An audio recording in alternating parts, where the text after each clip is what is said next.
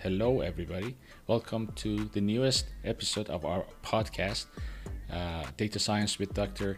Shahid and Dr. Bronte. In this episode, we are hosting one of my dear friend, Dr. Babak Rasolzadeh. He has been working in Silicon Valley for well over 10 years in different capacities, and currently he is VP of Radiology in Tempus company, a precision medicine company. We talk about various topics related to AI, future of AI, ML, currently the situation right now, and how a young person can enter this field and survive in this field. It was really nice discussion. At some point it went really philosophical. I really enjoyed the talk. I hope you enjoyed too. And also subscribe to our YouTube channel because the new exciting episodes are coming and you don't want to miss that.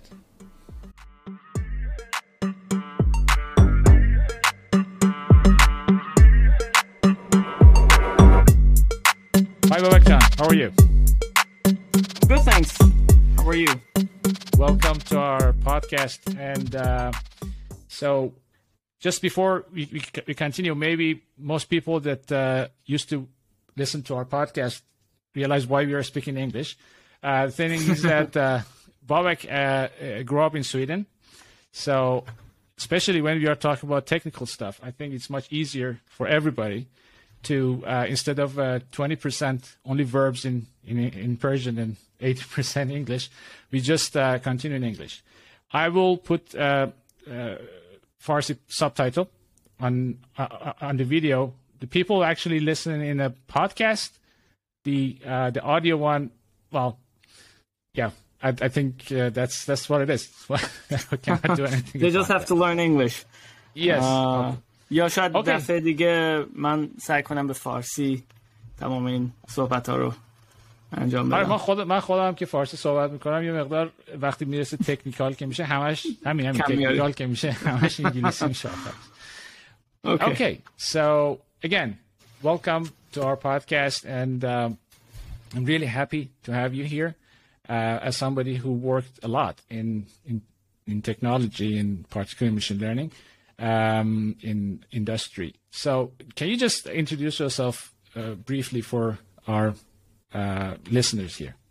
Sure. Thank you for having me. Looking forward to this. And yeah, I've been a fan of your podcast since I learned about it. Well, thank you. So my name is Babak Rasolzadeh. As Ali said, I grew up in Sweden. I'm currently the vice president of radiology, radiology AI, at a company called Tempus.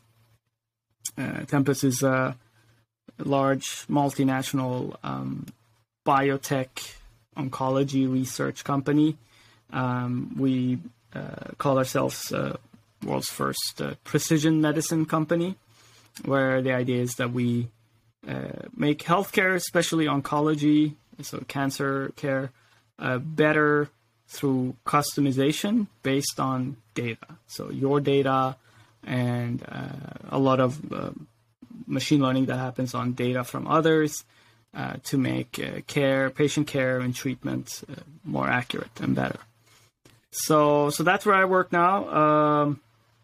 Prior to that, I was basically in a startup where we were doing machine learning or computer vision for medical imaging, especially for oncology, so cancer detection in all kinds of radiology images, so X-rays, CTs, MRs, and I did that for 4 years. I started there 4 years ago as head of machine learning, but eventually became director of machine learning and product, and eventually vice president of product and engineering, including machine learning engineering. As you said, Ali, I have been in the industry for the past 15 years. I got my PhD from Sweden about, what is it now? 13, 14 years ago in machine learning, computer vision. I did my PhD in robotic vision. So humanoid robots. During my PhD, I worked on everything from self-driving cars. I was in Australia doing research on self-driving cars for a year. Worked on everything from pedestrian detection to kangaroo detection. We're working on in that project because it's a lot specific of kangaroos. Geographic reason. Yes, very. I think they have lots specific. Of. I heard actually that there are lots of accidents. Yes, with kangaroos. No, probably that's the reason that they had. Yeah, 100%. Like, we had to, for that project, we had to have kangaroo detection just as much as pedestrian detection because there were, of course, more accidents with kangaroos than anything else. Yeah, and so... they kind of look like human when they when they stand on two legs. Yes, especially use transfer learning, especially in the dark when you don't actually see them. So you use heat cameras. You just get this blob that sort of looks like a human, could be a human, could be a kangaroo. Oh, that would be funny. Yeah. So I worked on everything related to that, but also during my PhD, I worked on humanoid robots, robotic grasping, so everything from vision to object action interaction. After my PhD, I started my first startup where we were working on face recognition and object detection in images and image classification.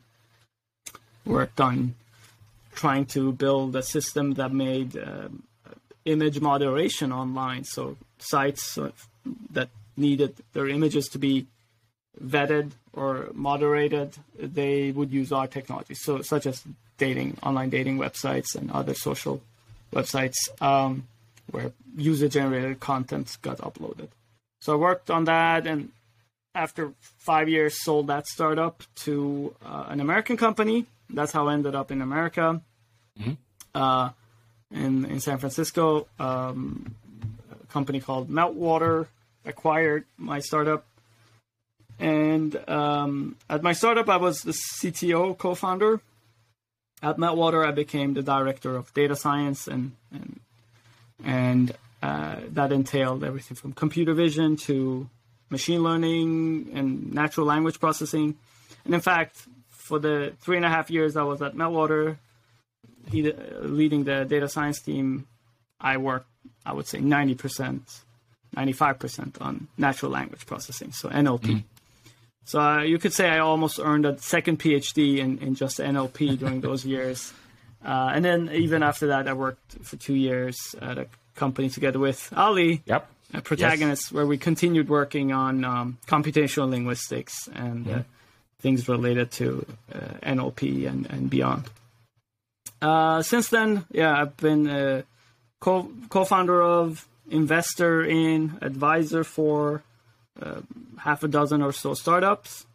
And I would say the red thread, the common theme has always been machine learning, computer vision, natural language processing, those kind of topics. But it's only in the past four and a half years that I've delved into medical imaging, so application of machine learning to and computer vision to the medical field.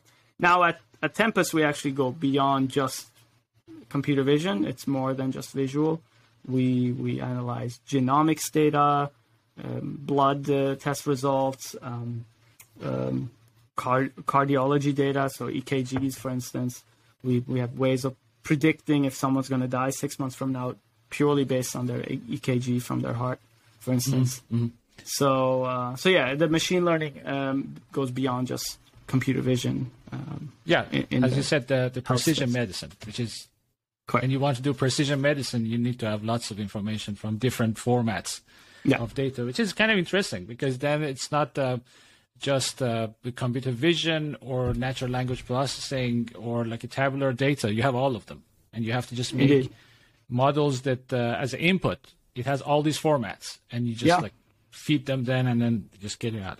But there is one thing that kind of interests me is that, whenever we get to the kind of secrets, like secret sauces that you cannot say, just let me know. But whenever we talk about their precision or talking about really specialized solution for a really small group of people or like a one or two people, like even a personalization even. Yeah. One of the things that comes to mind is that how do you train that? Because if you want to train for, if you want to really specialize and train something, because let me give you some background that I had like before. So one of the startups that I was working, we were trying to kind of personalize the behavior of certain model that we had for the certain, but with the information that that person had. One thing that we did, we just took like a typical like NLP models, and let's say you want to make a generative text model that speaks like me.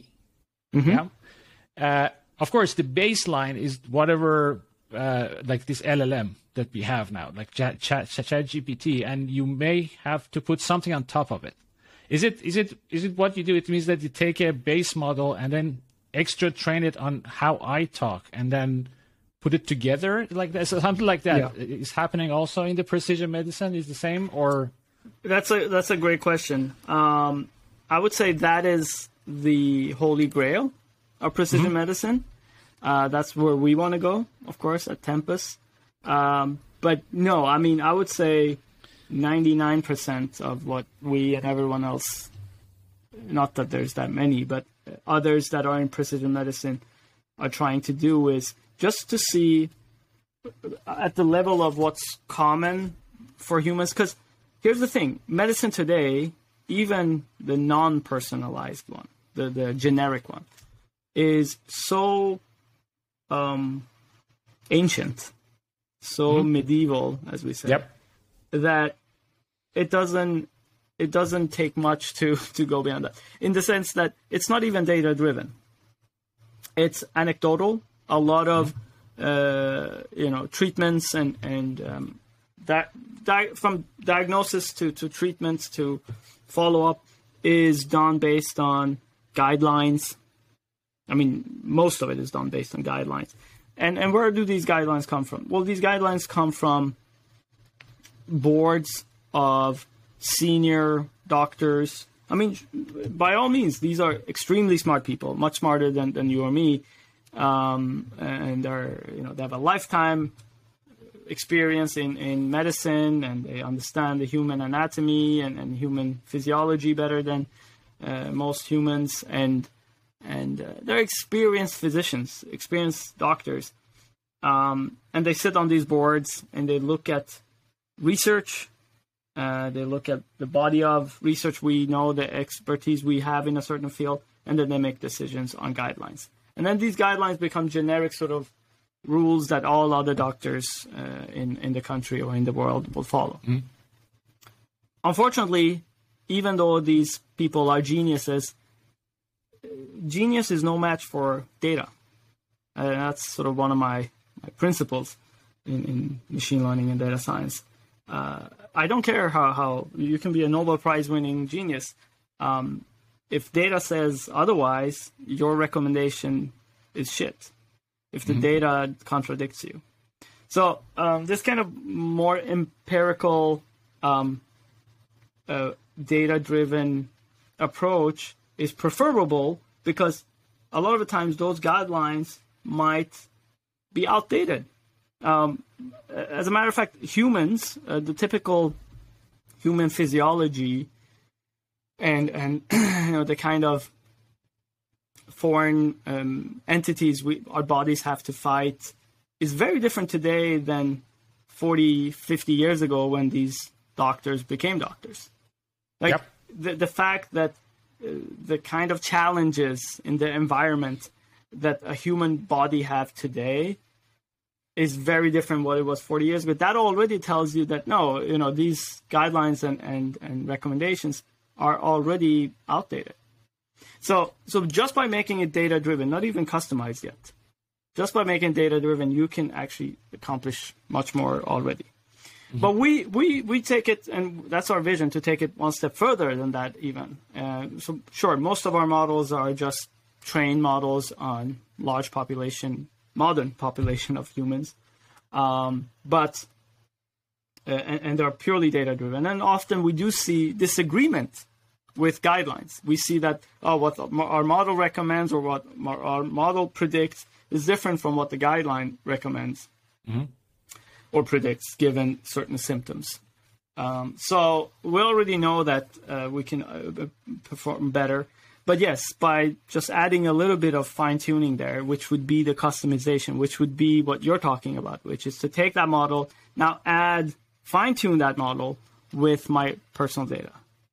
Mm-hmm. You can do it by means of incremental learning. You can do it by means of transfer learning. All of these techniques we're familiar with from machine learning, and you can accomplish even better results. Yeah. And the other thing that I was thinking actually based on my own experience, because what I was experiencing when you're young, you don't notice this kind of thing, because as one comedian was saying that when you're under 30, you're visiting to a doctor yearly. Checkup is like a drive-through. You just go in. You don't even close the door. The guy just like take you and go out. Yeah, that's it. Everything is fine. But when you get like around 40, that comedian was saying that you go inside the doctor office, and then the doctor said that please close the door behind you. We have things to do. Yeah, we have some things to talk. Yeah, serious talk about this stuff, but. So what I'm trying to say is that when you get to this age, you realize that when you go to the doctor, and the doctor just even simple as measuring your temperature, you go there and normally it should be around like what is that, like 37 centigrade or 90 something. That is it, 98 or something? Yeah, 98. But then that number is a it's not exactly it's an average thing that some guy measured 100 years ago, and then put it on the curve and then say, okay, this is the average. Yeah, maybe your normal temperature is not exactly 37, maybe you're 38. Correct. Yeah. So he's measuring one temperature at one data point, your ear. Or exactly. Somewhere. Like in 1 year, like imagine that the whole year you do whatever you want. One data point. You get sick, you go to the doctor, and then that one data point. So I was thinking that having devices that you can have. So I mean, like my ring here. It doesn't mean I'm married or anything. This is an Aura ring. It has sensors that measure my let's see. Blood oxygenation, my heart rate, my it counts my activities, so steps and things I take during the day, and a few other things. It measures my sleep as well by movement. So yeah, I think these kind of devices are key to that kind of future that you're describing, and arguably a lot of people are starting to have some sort of personal device that measures their activity and. I think that's going to be very important. But I think, imagine how annoying it will be. You go to a doctor, and then the doctor said, "Okay, so let's have a checkup." So I like, wait, and open your laptop, and then so, okay, this is all my data the last 3 months. This is my temperature. This is my blood pressure. This is my stuff. Well, now tell me what's wrong with me. and no human doctor can do that today. Yeah, there's lots of data. They will need tools for that. And that's, the kind of tools that only we with machine learning can build. And by no means am I saying that, replace the doctors with machine learning, because even though there's a future scenario in which that happens in some form, I do think for a foreseeable future, probably still during our lifetime, doctors of various kinds of doctors will still be around, but their job is going to change. Their job is going to change very dramatically. It's already changing, but it will change very dramatically in the next 5 to 10 years. I predict that. This is exactly the next topic that I just wanted to talk about, was replacing, because when this ChatGPT came in, Mm-hmm. They published it, and everybody was saying that, oh, these guys are like, if you are a, I don't know, if you are in marketing, you're out, or if you are like a copywriter, you're right, yeah, you're just out of the business. But what I believe that, particularly in cases like physicians, is really mm-hmm. important. This, I'm pretty sure, I'm not a physician, but if physician is like any other job, 90% of days that you are going to work, you are dealing with really mundane cases. Indeed. It means that you just go there every day. Somebody comes with flu, somebody comes with like a bacterial infection, and then 10% of cases is just really, really for them, not for the patient, really exciting cases. It means that yeah. something comes in that you just say, oh, damn, this is like a whole life. I'm waiting for this to learn something about it. But currently, what happens is that because they spend the equal amount of time on all these cases, because when there is a really, really special case comes in, you don't have enough time to deal with that. Yeah, because you have... Yeah. Or they might just miss some signals, some symptoms that would differentiate this case from a typical flu case. Like, yeah, wait, exactly. Something is different here. And that's very hard. I mean, it's a human trait. I think it's even called a cognitive bias. There's a name for it, where you're used to a certain pattern, and because of that, when there's a break or exception from that pattern, you might miss the exception because you're just so used to it, especially if the exception is tiny and not very visible. I mean, in a way, doctors that are, say, specialists and maybe have more chances of seeing a little bit more of the outliers and the extreme cases, have better likelihood or probability of catching these mm-hmm. exceptions than, for instance, general physician, a GP. Yeah. And if they use these kind of these machines, these algorithms, what happens is that then they can go through these 90% of like average cases that like they can go through it really fast, and then they have lots of time to spend actually on really, and this is the same thing for like if you are a copywriter or if you're a marketing person. Now, if you are a marketing person, there's a huge amount of time you're spending on emailing people, writing a proper, like a PR, for example, like if you're a PR person, like, and then if something that actually writes these boring things for you, then your brain power is kind of more to kind of finding interesting ways to market your stuff, like working to like more kind of ingenious ways to work, not just this manual humans thing, are good at. Exactly. Yeah. You know, I think, well, so in machine learning, we have, the concept of so false positives and false negatives and true positives and true negatives. Or precision recall is another way of looking at it. Mm-hmm. Now, in medicine, in healthcare, depending on the scenario, one of those errors, so a false positive versus a false negative, can have a tremendously bigger cost than the other one. So, for instance, if you miss that someone has cancer, mm-hmm. that has huge implications. So a false negative, meaning cancer mm-hmm. not detected, can be very dangerous. So what you do then, and as we all of us who work with machine learning know, you for any type of detector or classifier, you can have an operating point that you set. Yep. And the operating point decides what kind of trade-off you have between, the two types of error, precision and recall, another way. And by having this freedom of choosing, of course, you want to set it in such a way that you absolutely, don't have one type of error. Again, it can be different. In some cases, actually, it's much more detrimental to have a false positive. So you kind of want to avoid that in other cases. But anyways, so you set the operating point in such a way that you can almost guarantee, at least better than a human, right? And we can talk more about this, like the benchmarking of these algorithms, let's say in radiology, compared to a human radiologist.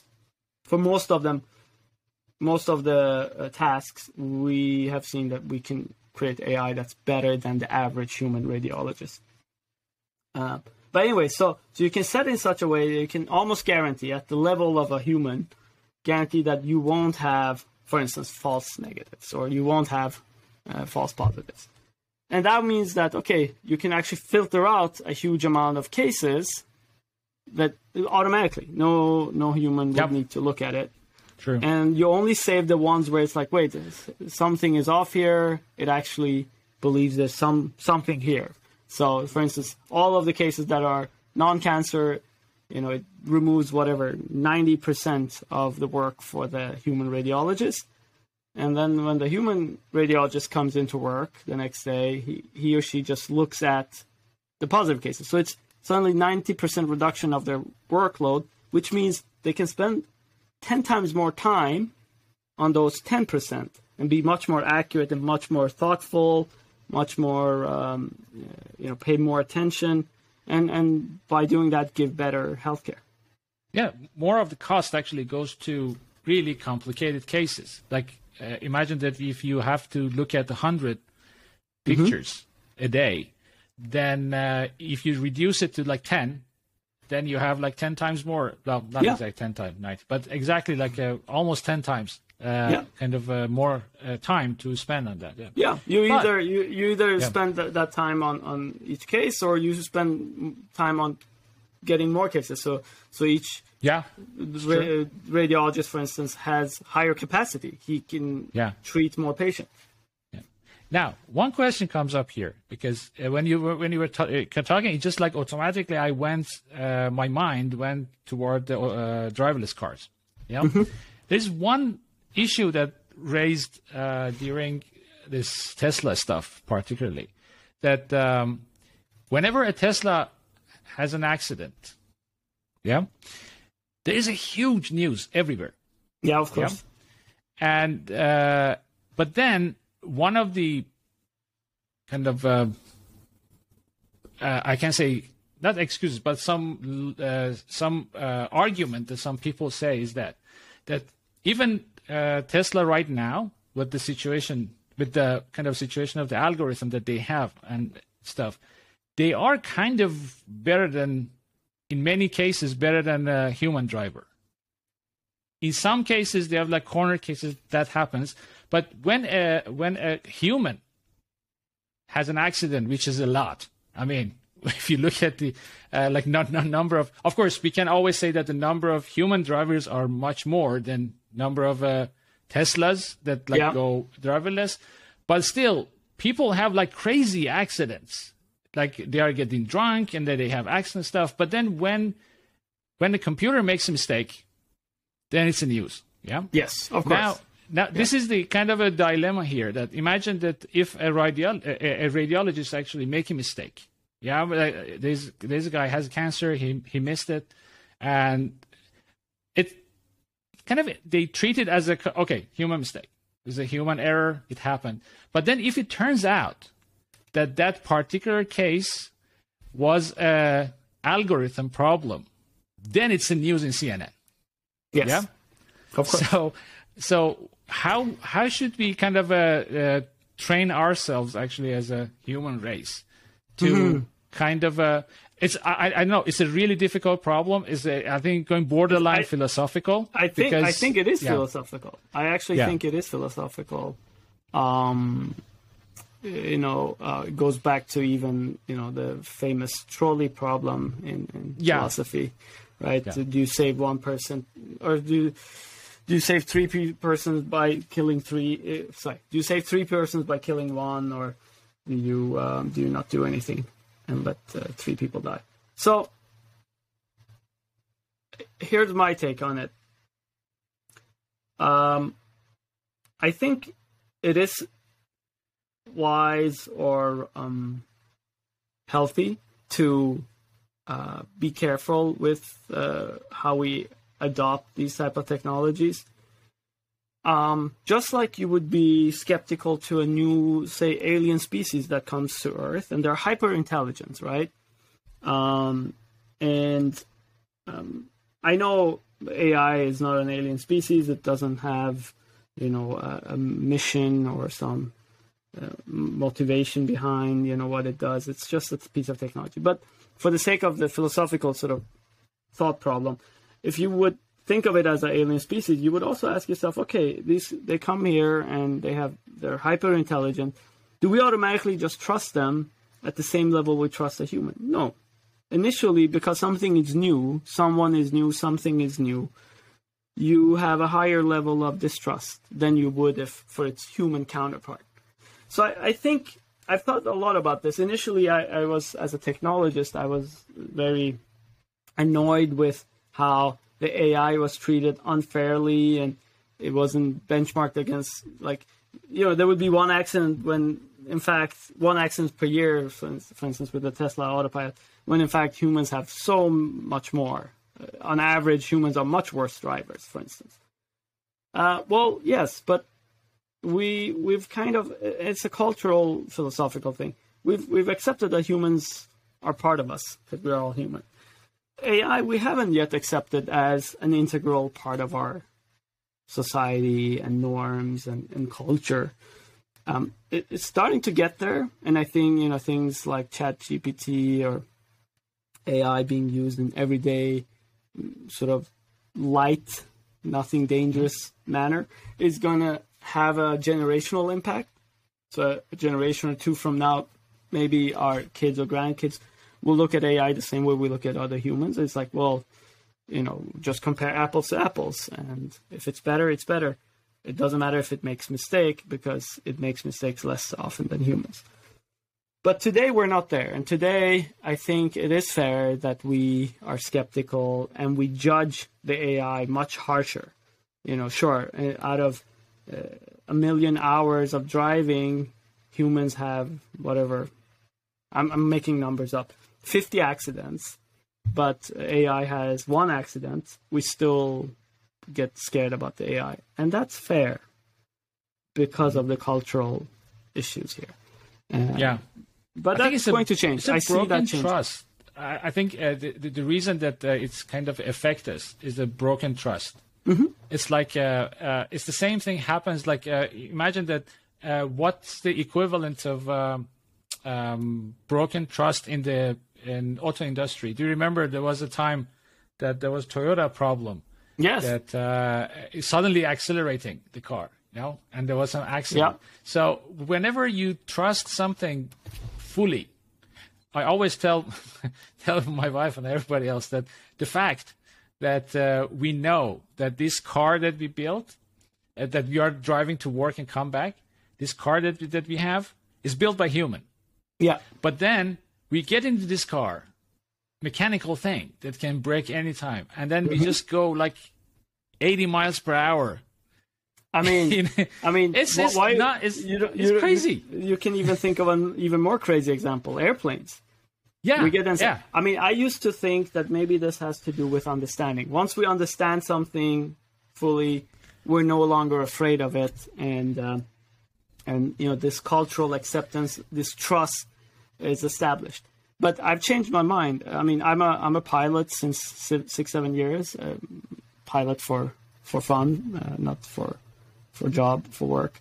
And I fly planes occasionally, and I can tell you while I was going through my pilot training and getting the pilot license, I realized that, oh, all of the things I thought I understood about airplanes and flying were completely wrong.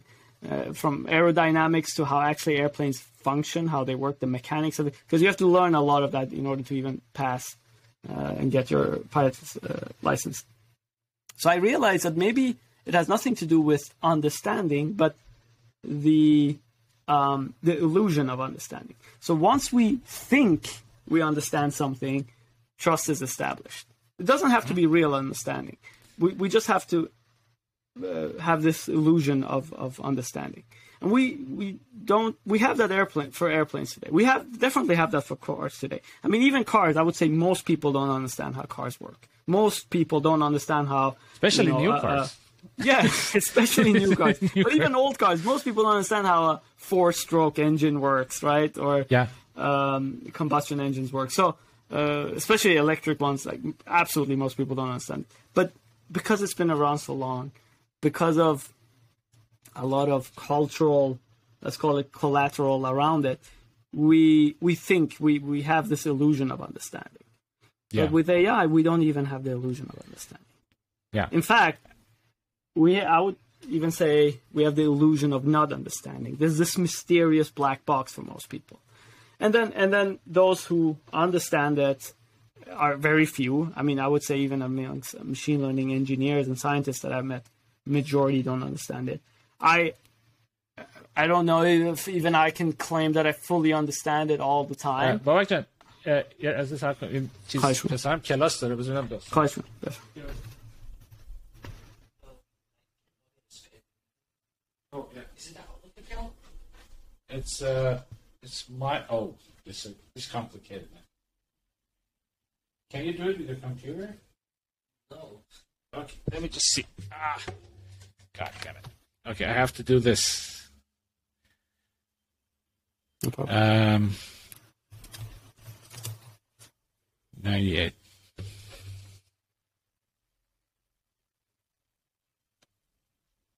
Okay, here we go.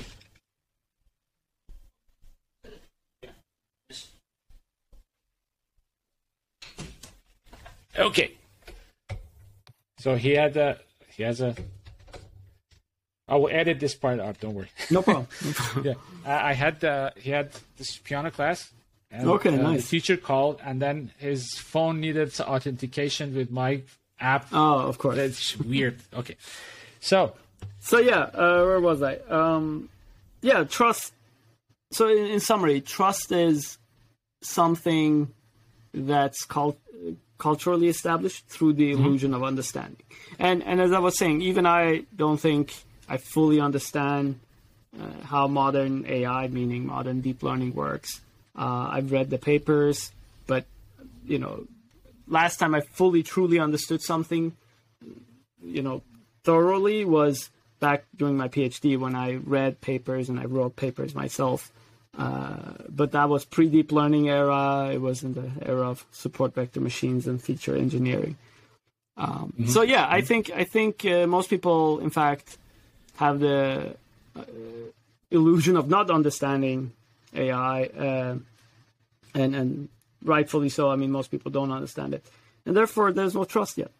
So give it another, I don't know, decade or two, and this illusion of illusion of understanding will start to, I call it the Dunning-Kruger effect. Once most people go through the Dunning-Kruger, they understand it.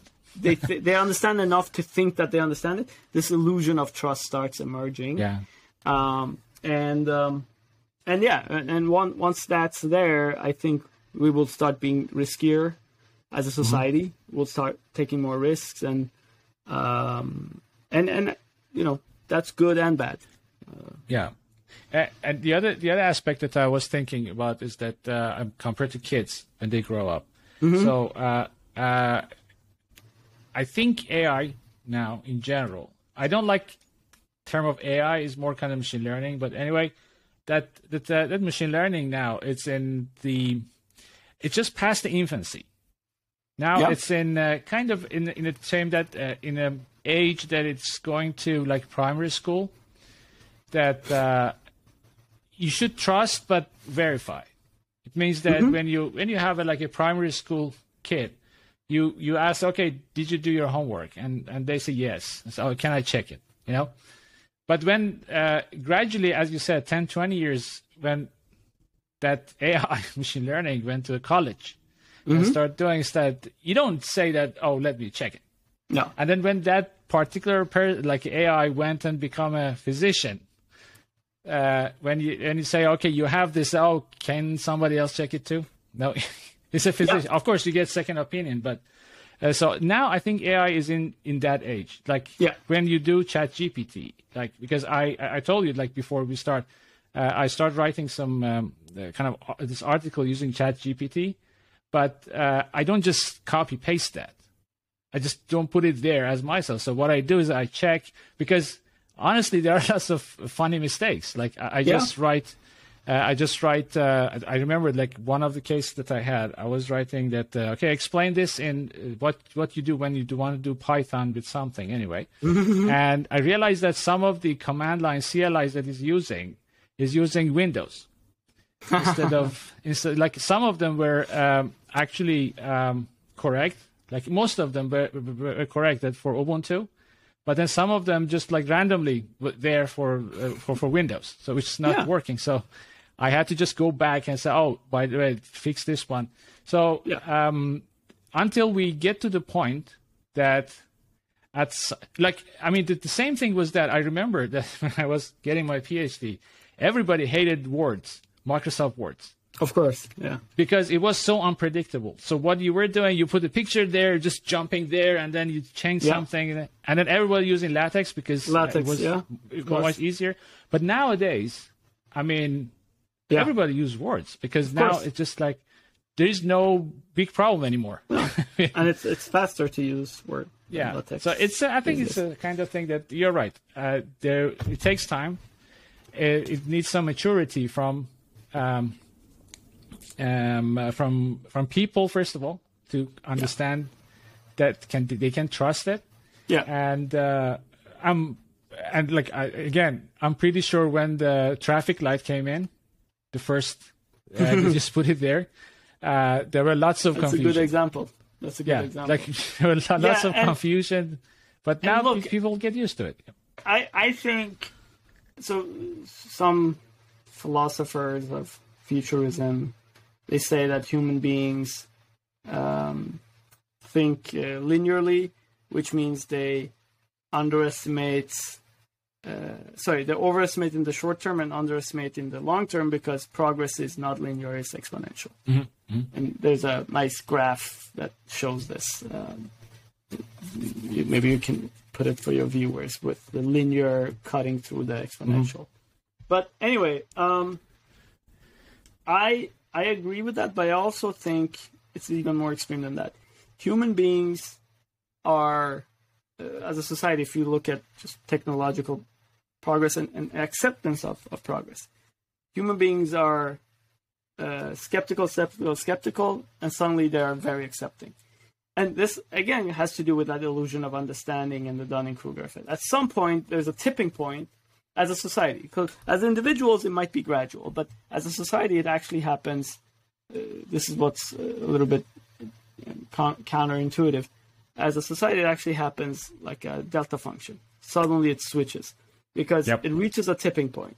And it has to do with how democracy works and how human societies are organized, that, you know, we typically need a certain percentage of people to voters or citizens to be on board with something, a change for it to go through.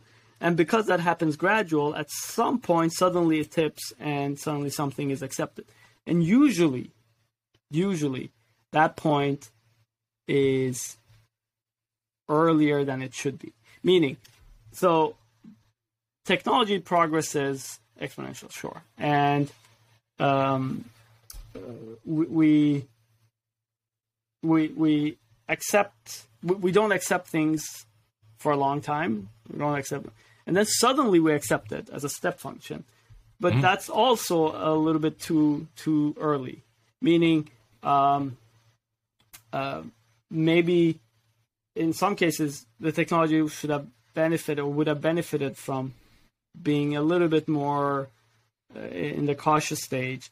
So that's what I meant when I said, you know, it's good and bad that we will one day accept it, because it will probably still have mistakes and errors.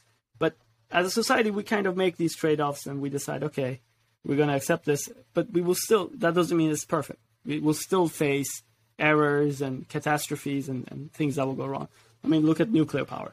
Today, nuclear, meaning fission, not fusion. Fission is, in most nuclear power plants, very, very safe.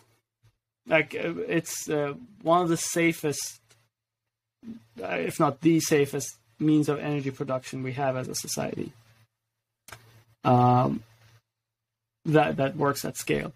But 40 years ago, or was it 50 now, when Chernobyl happened, it was still sort of in the early stage. And maybe we trusted this technology and how to handle it a little bit too much. Maybe we were a little bit too careless. We should have been more careful. Mm-hmm.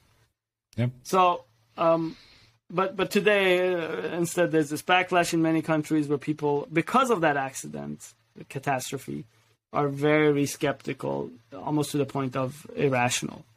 Mm-hmm. So that's just my opinion, and I think this happens with technologies often, where we suddenly accept some, we don't accept it, and then we have this illusion of understanding, like with nuclear, and then we accept it suddenly, and then even then it's too early, and then there's something that goes wrong, and everyone's very scared, and it creates this backlash that's irrational for a long time. Yeah. Yeah, actually, if you think about when you were talking about this, I was thinking about technologies that it happened for them also, mm-hmm. like electricity. It happened when electricity mm-hmm. came in. People were really afraid of electrocution, really afraid. Yeah. But then at some point, when you look, I was checking some newspapers from 1920 or 18, like between 90 to 1920 nice. Something. They were like doing everything with electricity. So whenever you had problem, there was electricity. Like you have headache, they put electricity in your head. You have they were making electric stuff that you shouldn't be, but they were yes. just there. But and yes. the best example is the X-ray. I was thinking about when X-ray came, people were really afraid because you can see through people. That was really afraid people. But then they start doing crazy stuff. That one product that kind of stick out for me was when you wanted to buy shoes in between 1910, 1920 around, I think, maybe 1800 something. There was X-ray machine in the shoe shop. You put your shoes on and then you put your foot inside that device. They don't take a picture. They just look at it. With a continuous X-ray. Oh my God! To see does it fit or not. Oh so my God! And they had it for a long time until they figured out that damn, the people actually. So yeah. You know, that's a great example. What this proves to me is the irrational acceptance is because of the prior irrational rejection. So because there was an irrational way of fearing technology, X-rays, mm-hmm. nuclear, AI, because the rejection and the fear is based on irrationality, doesn't make any sense, right? So yes, there's fear because it's new, but it doesn't make sense. It's irrational. Because of that, once it switches to acceptance, the acceptance is also irrational. Mm-hmm. Does that make sense? So the irrationality just continues from rejection to acceptance. Both are dangerous, or both are bad. It can be even dangerous to reject something because you don't understand it, and it can be equally or more dangerous to accept it because you don't understand it. True. I mean. Have you heard what happened to Amazon? I read, I think last week. Amazon has a huge backlog of self-published authors because the authors actually using ChatGPT to generate the books now, and they are much faster. So, and you can self-publish now in Amazon. You know that you can self-publish. I didn't know that. Oh, so basically you can write a book, and you can pay Amazon, and they publish it. Yeah, just like self-published. You can have like you can have 1,000 of them. In 1 week, I can probably produce like 10 books titles. Yeah, 10 books, and I'll just put them out there with catchy titles, and someone's going to buy them. Yeah, imagine that all these fan fictions. All the fan fictions you can just write. Like imagine that I can write now, write a book in style of 50 Shades of Grey, in the language of Simpsons. like imagine Simpsons about 50 Shades of Grey. And it will be ready in like At most, you can pay the API money, not the free one, and then it will be ready in like 3 hours. Like ready, wow. You just put it there, out. So Amazon has a backlog now. Right now has a backlog of publishing, self-published books now. So people are like too much acceptance. Are they trying to block books that are written by ChatGPT or no? I mean, it's getting crazy. Things are getting really crazy. But they don't really have a... Like, why would they... Like, why would they block that? Like, there's no... I mean, there's no reason. There's no reason, Bracket. There are some groups in academia, I think. I heard that in academic circles, they're working on some models that detect that it is generated by ChatGPT or not. There is a website. Let me see if I can open it. So there's a website called... I think it's called writer.com. Mm-hmm. Writer as in author. Writer.com has an AI content detector. Sure. So they have that one. Yeah. But even you people go there and you enter. But people that they're not supposed, actually they are sanctioned it. Like for example, there was what was the university that they apologized? I think it was Duke University. I don't want to say name because it's one of the universities, like top universities in the U.S. They apologized because they used ChatGPT for, I think, student consultation, something like that. So, but imagine that they themselves probably, if a student write an essay using ChatGPT, they will they will give him F or something, but they themselves use it for consultation. So yeah, that's true. This thing. But crazy. I mean, I also question, you know, should you give a student that uses ChatGPT an F? It's not so clear to me. Well, I mean, honestly, with the quality of the output, because logically, when you think about what is output of ChatGPT, the output of the ChatGPT is the average of whatever is outside in the internet. On certain but topics. It's not completely random. Like it is a coherent text. You can read it. It makes a lot of sense. But then the grade will be C. The grade will be like average, whatever average grade. People, if you write an article about slavery, for example, it will be. I'm not saying that the grade should be A, but I'm also not agreeing that the grade should automatically be F, because here's the thing. I mean, it depends on what the purpose is, of course. But unless you're writing for the sake of writing, meaning, let's say you're taking a class in order to become a writer. Actually, even then, you know what? Even then, why are you trying to become a writer? Because you want to write books. Why are you trying to write books? Well, to impact people, and everything has a purpose. We rarely, except for poetry, it has a purpose too. Even poetry has a purpose. Everything has a purpose, right? If you accomplish the purpose, so.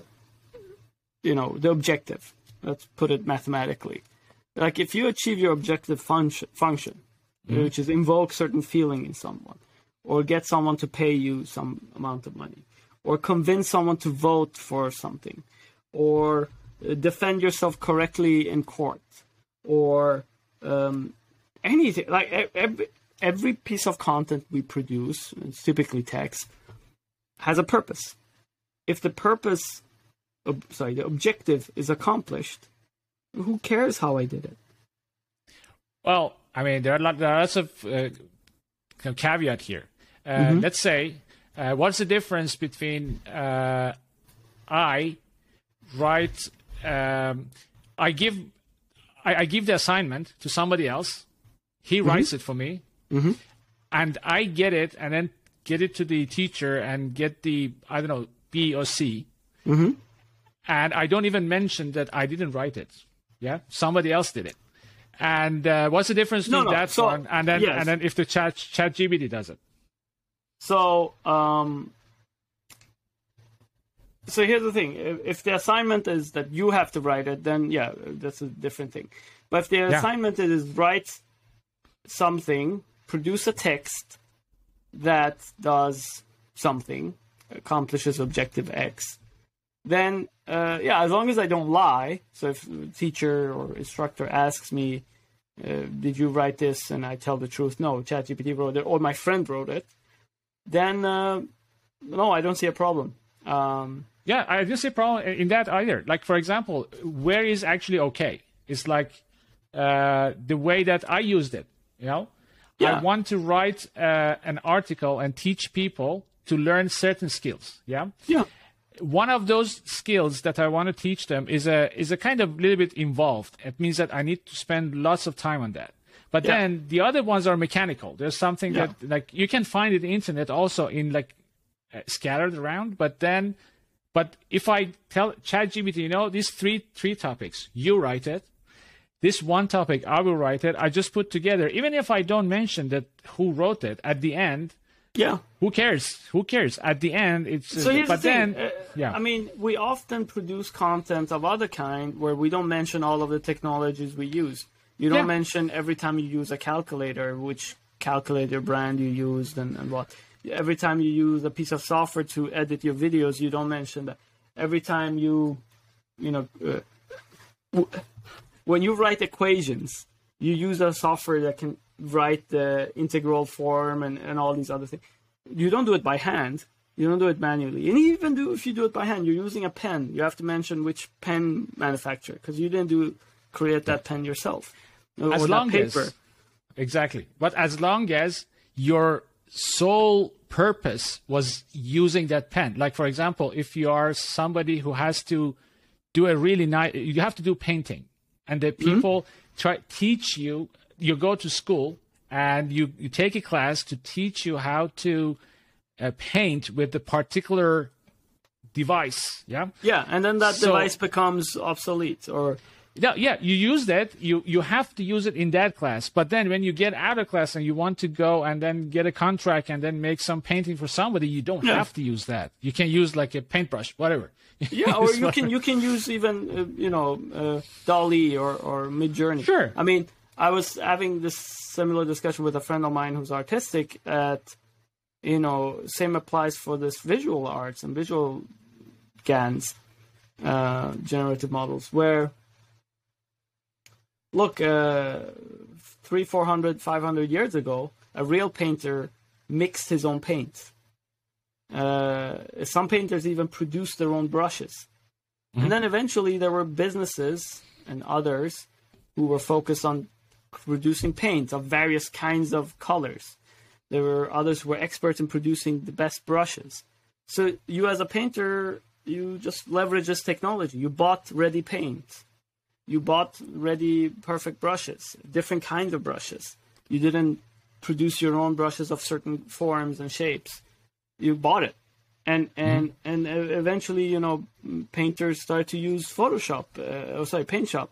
And they started to actually create that kind of art digitally, using digital tools. Still like clicking and stuff. But hey, every time they draw a line or a circle, they're not doing that manually. They're using the circle function or the linear line function, right? These are already technologies. So what is it? I mean, ultimately, you are trying to accomplish an objective X. Yeah.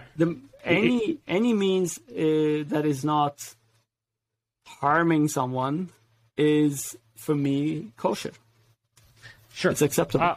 Well, there are like two kind of thing I want to mention. Like one of them is that what I believe is that what AI is doing right now is that bringing more people into fold. It means that in any kind of vertical that you look, like for example, one example that you mentioned was at some point in maybe 50 years ago when you want to create music, you had to know how to play guitar, you had to have a studio, you had to bring all these people that play other instruments and just like put together a studio and then just practice and learn. Now you have in the simple case, you have this GarageBand that you have in the MacBook, or you have like the softwares that like one person just sitting and then play and then put together everything, and then one person can like create a whole this album. Now we have AIs that they can create musics. Now, what is it? How people come into fold is that there are people that they have ideas in their head, but they didn't have the chance to learn the technique. Same goes with painting and all these other things we're talking about. Yeah. There are many more painters today than there were 400 years ago. Many more. Yeah. Percentage-wise also. Just imagine that what we did so far before ChatGPT and probably next generation of that, people who were dyslexic, for example, we completely put them away. I mean, we just like prevent them from entering writing books. Although there are many of them, probably not many of them, but there's a good percentage of them that have creative minds. They have ideas in their head that it would be really interesting to hear, but just because they cannot write, the immediate people around them, like when you talk to people, I mean, like because I talk to like a stand-up comedian a lot around, like when I kind of meet them, many of them they're dyslexic, and they say that the reason that they didn't become writers, but they become stand-up comedian, because stand-up comedian you don't have to write. Yeah, so they become a stand-up comedian, and then the audience that they have is kind of limited compared to writer. But now, probably they have this idea, they have this plot line in their head that they can put in words, and then somebody else can help them, like a ChatGPT. That's beautiful. That's what I'm saying, that this technology, AI, machine learning, kind of helps more people that, for some reason, they couldn't come into that vertical. Now they can, and that's a good thing, I think. And look, this is an excellent way of looking at it. I really like how you put that, because the same applies for non-creative fields as well. Anything really, any field that requires special skills or special expertise is becoming more and more accessible thanks to AI.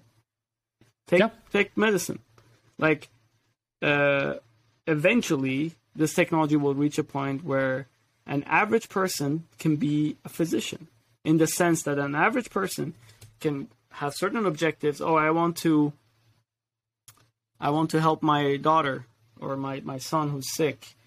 And they don't need a human expert, or they don't need to go and consult with someone who has those expert skills. Just like, oh, I want to paint an amazing painting for my wife. You don't need to go and take painting classes. You don't need to go and pay a painter, professional painter, to paint that painting. You can, with the right technology tools, achieve that objective yourself, whether it's healing your son who's sick or painting an amazing painting for your wife. So in a way, I think AI is democratizing special skills in the sense that it's making it less special. That's true. That's true. And the special thing becomes this inner, now we're getting really philosophical, the inner drive, whether it's for creativity, problem solving, solution finding, whatever it is, your motivation and your objective as a human being, that's what will differentiate people from people, not the skills. Because eventually, and maybe this is 100 years from now, or maybe it's 50 years from now, or maybe it's 20 years from now, but eventually we'll reach a point where every human can do anything every other human can do. The question is, with this superpower, God-like power, because every human will be like God. Imagine like all of the professions of the earth just put into one human, and every human is like that. What do you do with it? You have the power of God. We all do. What do each of us do with it? That will be what's differentiating and what defines different people. Yeah, what to do with the power. That's the important part, yeah. Okay, good. Hello. Now, let's just come back to Earth now. راستی من فقط just as a 25 دقیقه دیگه بعد wrap up. We have like maybe like 10 minutes. Okay. So just because I just want to give the audience and the viewers also some of your mind that they use it. So if somebody wants to go and let's say somebody right now is doing some bootcamp in data science or learn some general stuff data science, and if they want to get into market, enter the market next year or so, what do you suggest? What is it that, what kind of skills do you think? As I imagine that you are you're just you're a director, you're VP there. So you are hiring. I mean, imagine I am who I am. Imagine you are who you are, and 1 year from now, one of these people that are listening to you right now, or the viewers, apply the job. What do you look into them? What do you look for in their skills? There's two ways of answering that. I'm going to answer it in both ways. One way is in the immediate short term, the way you put the question, which is, if I'm just looking to get this job, how do I get past? And I can tell you exactly what I look for. The second way of answering it is in the bigger picture, not just looking at Babak and who's Babak hiring or who some other VP or director is hiring, but what is useful skill set for me in general in this future that AI or machine learning is creating for us, the future society, the future job environment. I'll answer it in the first question, in the first version first. Look, Khalid saw this. It's very, very simple. I look at your technical skills and your what I would call soft skills or communication, social type of skills. And technical skills for me is more than just the craft of it. It's more than just, for instance, being able to be a decent Python programmer, have a fluency in using developer tools from, of course, version management tools for code as well as data, as well as models. So there's this whole paradigm of ML ops or just ops. I think ML ops and DevOps are merging and should merge. It should become the same thing. But anyway, so it's more than just those type of skill sets. And of course, being familiar with the major popular machine learning libraries and toolkits like TensorFlow or Keras if you're a Python user, and have a thorough, good understanding for the mathematics behind it. Not everyone needs to be PhD level understanding of the mathematics, but you should have a good, solid understanding of the basics. That I don't just look for that when I look for technical skills. I also look at how you problem solve. Are you a good problem solver? And that can be a difficult thing to define or specify. But in short, you have to be good at cracking puzzles, solving generic type of problems. In my interviews, I typically ask people to solve a problem that has nothing to do with machine learning or coding or even mathematics. It's just a puzzle, like a fun type of puzzle you would get in a mehmoni. So yeah, I sort of look for that. Are they good problem solver? That for me is part of technical skills. It requires analytical thinking, but also other types of let's call it interdisciplinary type of thinking. And then, as I said, I also look at soft skills. And soft skills for me are everything that's non-technical, basically interpersonal skills, how you relate and build relationships with other people, because you're going to work in a team. You're not going to be an isolated.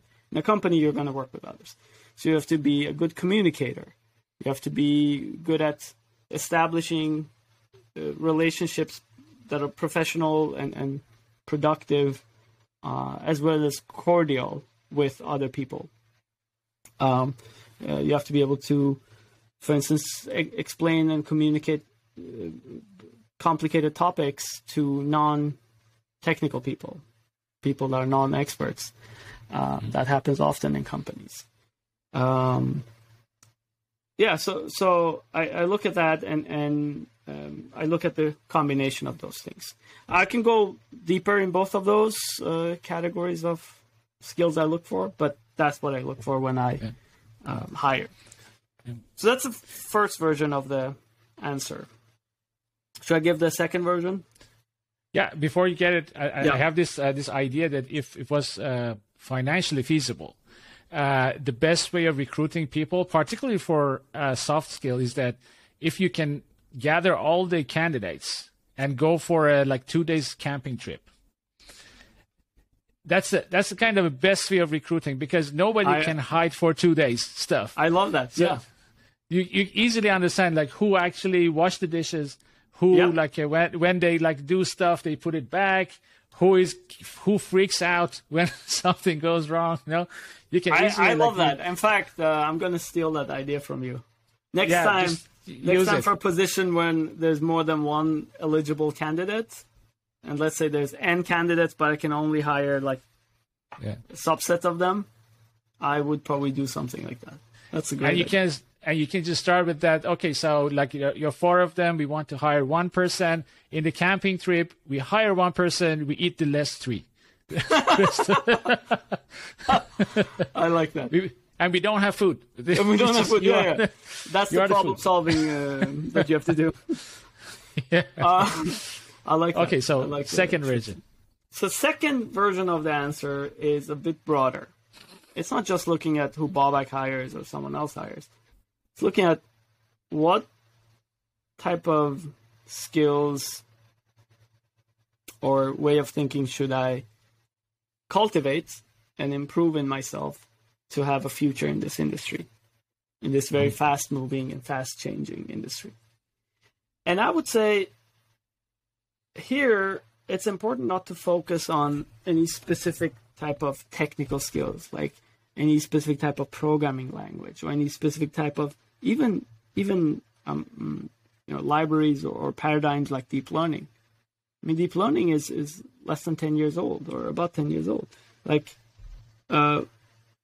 You don't know, you and I and no one knows if 10 years from now, it's not going to be replaced with a completely different paradigm, right? So any type of technological tool or crafts that you have, techniques, are eventually going to be outdated. So what's more important, I think, to establish and cultivate is some of the more fundamental things that enables you to tackle any new paradigm. Should look like when I was doing my PhD, even though I used neural networks in my PhD and in my dissertation, deep learning wasn't a thing. Geoffrey Hinton's famous paper hadn't come out, and all of this work that happened hadn't happened. But the way I've remained in the industry, and I'm working with the cutting edge, high technology in the space as it has evolved, is I focused on the fundamentals behind this.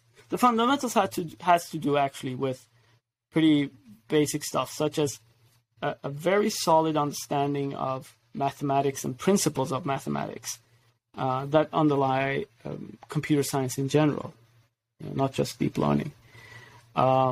It also, even maybe you could say prior to that, requires a scientific mindset. And when I say scientific, I'm being very specific. For me, scientific mindset pertains to the scientific methodology, the approach to hypothesize or create a hypothesis that may explain some thing you're observing, data you're observing, test it empirically, establish, accept or reject the hypothesis, and then iterate. That is the scientific methodology summarized. So you have to have that kind of mindset in everything you do. And that should be your approach to any kind of learning or self-development you have. If you have that and at least some mathematical thinking, you don't have to be an expert at mathematics, but some mathematical thinking, structured, following some sort of formalism. It, again, doesn't have to be mathematics, but it has to be a mathematical thinking with some rule-based or formalism. And then you have curiosity, like endless curiosity. Those things will take care of you no matter what's going to happen tomorrow. People talk about singularity and AI will take over, robots will take over. Fine, that may happen, and the world will probably be even more crazy different for us when we're old than it is currently for our parents. Because sometimes, you know, I sit and think about how the world has changed for our parents' generation. And it's insane to even think about, like, from when they were born to what we have today with AI and like, these devices where you can watch endless amount of movies and talk to anyone in the world. And you have this thing with you wherever you go. And I mean, self-driving cars and you know, spaceships that can fly close to the sun. Like, it's a very, very crazy world compared to when they were born. Almost mind-bending. It will probably be even more crazy for us when we're old. Even more. Oh yeah. Bigger gap than it is for them. So exactly. How do you adjust or adapt to this kind of world? Well, with those basics that I said. I think scientific method thinking, curiosity, and some sort of structure in our thinking that helps you structure whatever you're tackling. Yeah. And just the final thing that I want to say is that the way that I think about this advancement of AI is AI right now, this advancement like LLM, like generative kind of these images that they have with the DALL-E and stuff. Mm-hmm. It's like a huge boulder that kind of smashed through a huge barrier that we had. And lots of scraps is around now that you can basically each of them is a tool now. Like for imagine that you couldn't do many things, but now this because some people there's this tendency that okay, so when you talk to especially younger people, they say okay, so if you want to build the LLM now, if you have to have a 90 billion parameters on it, and you need to have like 5,000 GPUs running for 6 months to be able to train it, and it costs like imagine OpenAI raised like $1 billion for that. Yeah. You know? How can I compete with that? But then the way that I think about it is that what they did actually they made this huge boulder, they smashed it through this barrier. Yeah. Now like tools are everywhere now. Now you can just take that and make stuff that you couldn't do before. You can make before. Like the simple thing is that, like, as I said, the way that I use it, which is kind of really primitive. Yeah. I'm pretty sure as we go, people find out ways to put things together, all these scraps, and make things, like make applications. That's the kind of exciting thing for me. It means like using this phenomenon that's happening. I want to ask you one last question at the end. I want to ask you about that we had generative this image a couple of months ago, because now it's just a couple of months. It's just not. Yeah, I cannot even ask you what do you think 5 years from now. A couple of months ago, it was like generative image came out. People try to use it in application. Some people use it. Probably they are still trying to, and maybe we'll see next year some really interesting kind of companies come out of that using these kind of generative these images. Now it's LLM, large language model, people going nuts over like using it to build products. What do you think in 6 months, the next wave? So I think, yeah. I have two guesses. Well, besides the obvious, which is video, I think there's going to be a mind-blowing video generation where basically you can give it the script of a movie or a video clip, and it will generate it as accurate as it can. Besides those kind of obvious, and of course GPT-4 being more mind-blowing and more accurate, not making a lot of the stupid errors GPT-3 does. But besides that, the bigger thing I think 6 months, maybe to a year from now, is we would start seeing a paradigm shift in software industry in general, where we will move from software as a way of solving problems. Because software and writing software code, Andrej Karpathy talks about this a lot. I heard about it, yeah. Yeah, he talks about, I think, called software 2.0 or whatever. Software as a way of writing code. Writing software code as a way of solving problems is a very inefficient way, and prone to errors, tons of errors. Because even after you've written a piece of software, you don't know if it actually solved the problem. You discover it. I mean, unless you have covered all of the test cases, infinite test cases that exist, you will just discover if it's actually solving a problem. Yeah. So software is a very inefficient way of solving most problems. So for most problems, I think we will jump directly to solution with a deep learning-based type of model, like a generative model, instead of actually writing pieces of software that solve problems for us. So, like, yeah. Actually, he said, yeah, his sentence was that they asked him that what is the programming language of tomorrow, and he said English. That was his answer. He said that the program language of tomorrow, and when he said tomorrow, honestly, I'm thinking it's just maybe it's tomorrow.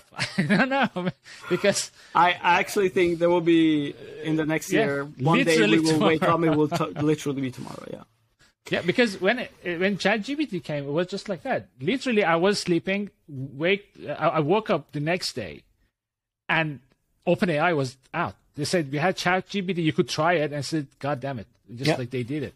Just and like right that, before that, it was like birds and stuff, which was kind of funny. I mean, when they were, people make fun of that, and from people make fun of things to actually start using it. It's just it was one day. Yeah, true. That's true. Really great. Can I say one last thing? Sure. I mentioning Andrej Karpathy reminded me of something. I don't know what the average age of your listeners are, but let's just say if I was, I don't want to say young, but if I was at a stage in my life where I had lots of time on my hands and I could like start something new from scratch, let's say if I was in my early 20s today, I would, first of all, go into a boot camp. If I didn't already have the background I have. But if when I was 20, I didn't have this background. I hadn't even finished my master's. But I would go and do a boot camp in this space. There's so many good ones out there in data science, machine learning. After that, getting sufficiently proficient in machine learning and some of the modern techniques, I would go and spend, I don't know how many months it will take, but enough time by myself to go through all of Andrej Karpathy's videos on YouTube. He has excellent videos where he's a phenomenal instructor and teacher, where he just walks you through literally, it's 2-3 hour videos, each of them, different chapters, where he basically walks you through from the basics to the most advanced, builds everything with you. So the idea is that you sit and you code while you're watching these videos. He codes as well. So you basically mimic him, ape him, and you learn from that and from what he's explaining. Just go through all of his material, learn that, and then after that you go and apply for a job at OpenAI or some similar company, or even start your own. Because after that you will be immensely empowered to actually do something very relevant in this space today. That's what I would do, and that's what I would recommend to someone who's young. Okay, so now you know what to do. I'm exactly. Not talking to you. I'm talking to the viewer now. Yes. Great. Yeah, that was a really nice way to end the podcast. And thank you for giving me your time and talking to our viewers and listeners. You're welcome. Again, thank you very much for your time. Thank you. Thank you, Ali. It's been a pleasure. Thank you very much.